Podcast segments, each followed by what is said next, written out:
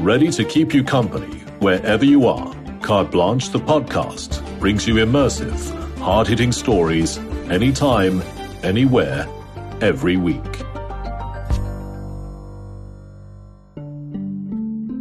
It's one of those stories that warms the heart, despite the very real potential for tragedy and loss.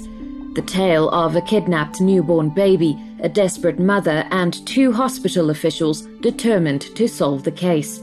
It's a case that had led nowhere under a police investigation. Then, an apparently innocent visit to the office of a hospital social worker changed everything, igniting an investigation by two dedicated women prepared to go beyond the call of duty.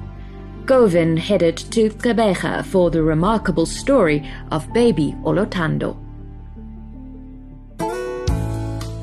Gqeberha in the Eastern Cape. An idyllic seaside location popular with tourists.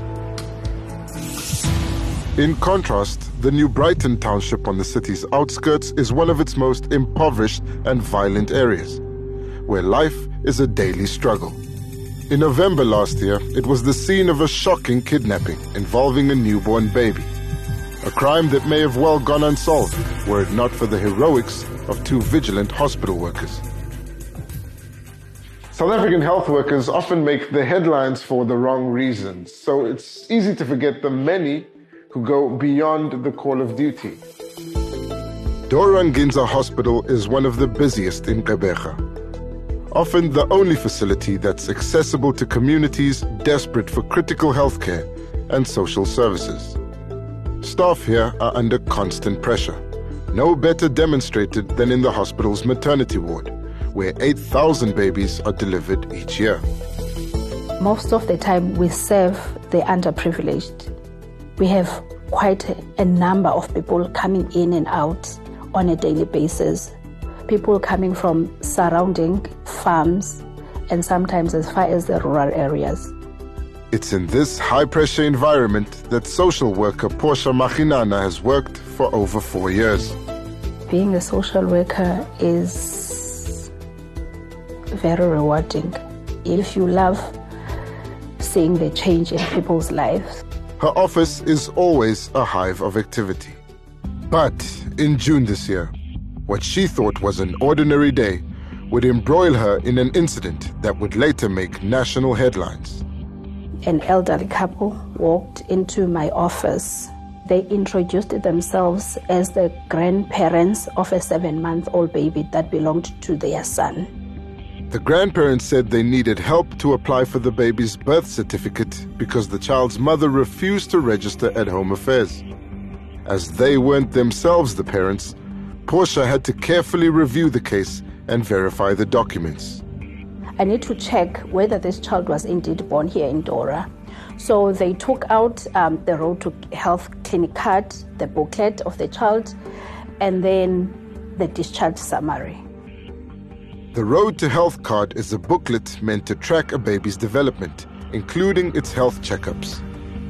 And the discharge summary is a security document verifying that a patient has been cleared to leave the hospital premises. Portia found concerning discrepancies in both documents. Crucial information seemed to have been fraudulently altered using a correction pen. Had you ever seen anything like that before? No.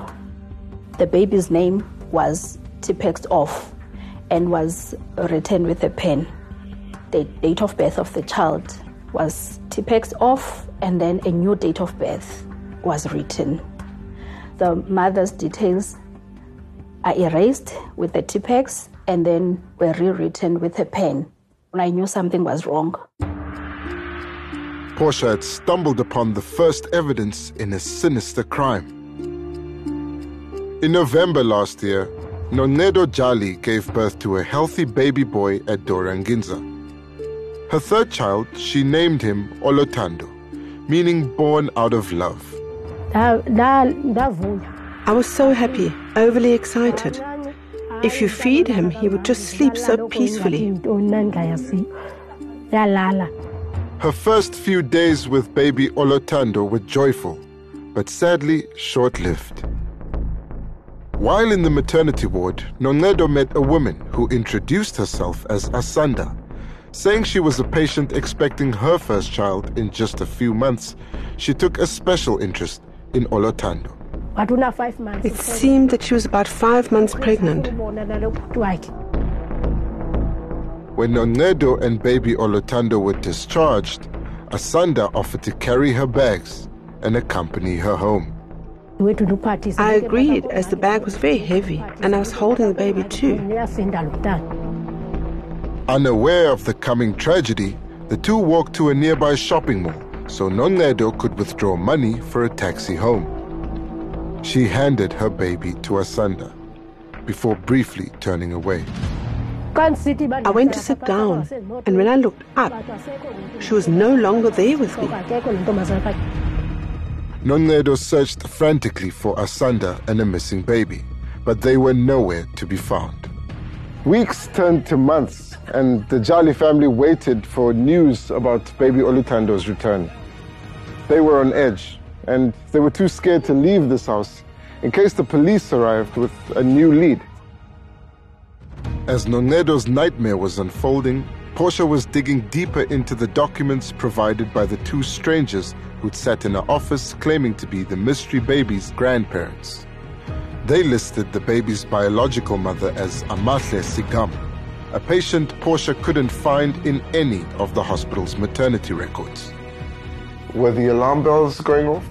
I was mindful of the fact that I don't want to accuse anyone and I wanted to get to the bottom of what was happening. I immediately knew that is a red flag for me. Administration clerk Carmilla Eagles has kept watch over the hospital's patient records for more than 20 years. Portia asked her to help investigate whether an Amahle Sigam had given birth at the hospital. Carefully examining the documents and cross referencing the hospital's birth records, she discovered that Sigam had never been a patient in the maternity ward. So, if Sigam wasn't the baby's mother, who was? Buried in a file, Carmilla found a crucial clue. So, when I took the discharge paper, I turned it around into the light, and there was a name. The baby's mother was Noncedo Jali. Despite seven months of anxiety and trauma, Noncedo had been living in hope that she'd one day be reunited with her child. All along, I had a feeling that my child was alive somewhere out there. You must get the wall of fame for you. Because this is big, we just cracked this case. So determined were Portia and Carmilla to place the final pieces of the puzzle that they tracked down Noncedo Jali and immediately drove to her home in New Brighton. At the house, Noncedo and her mother detailed the shopping center kidnapping, orchestrated by a woman who'd introduced herself as Asanda. This, Portia would later conclude, was the Amahle Sigam, named as Olothando's mother on the forged hospital records. I was shocked. I couldn't even contain my emotions. I remember looking at Carmilla. She was shocked as well. I said to them, I have found your baby. The baby is safe. This is when I jumped to go to where they were sitting, crying tears of joy. My heart was now at ease. But what of the two people who'd come to Portia claiming to be Olothando's paternal grandparents? It appears they too were victims in this shameful tale. Did you know how you were going to approach the elderly lady who was who took care of the little boy for seven months? She was shocked. She kept on saying, No, this is my um, son's baby. The girlfriend stays with us. She was indeed pregnant. She was crying uncontrollably. I felt that they were also victims because I've seen how loving they were towards the, the, the boy. Sigam was arrested and charged with kidnapping and fraud and has appeared at the New Brighton Magistrates Court. The case is ongoing. I don't think, to be quite honest, that she was ever pregnant. In June this year, Noncedo and baby Olothando were finally reunited.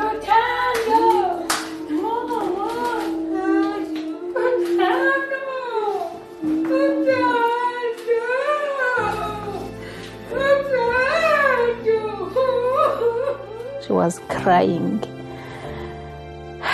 kissing the baby. Finally, she was holding her baby. So that was a very emotional moment that I'm so glad I was a part of. I'm so thankful for what they have done for me. May God keep them so that they can be able to assist even more people. We know you love hearing these feel good stories, and we're always keen to share them with our listeners.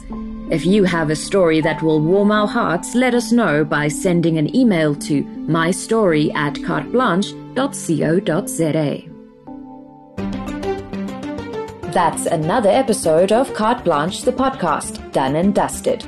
Remember to follow and subscribe to our show on Spotify and all other major podcasting platforms.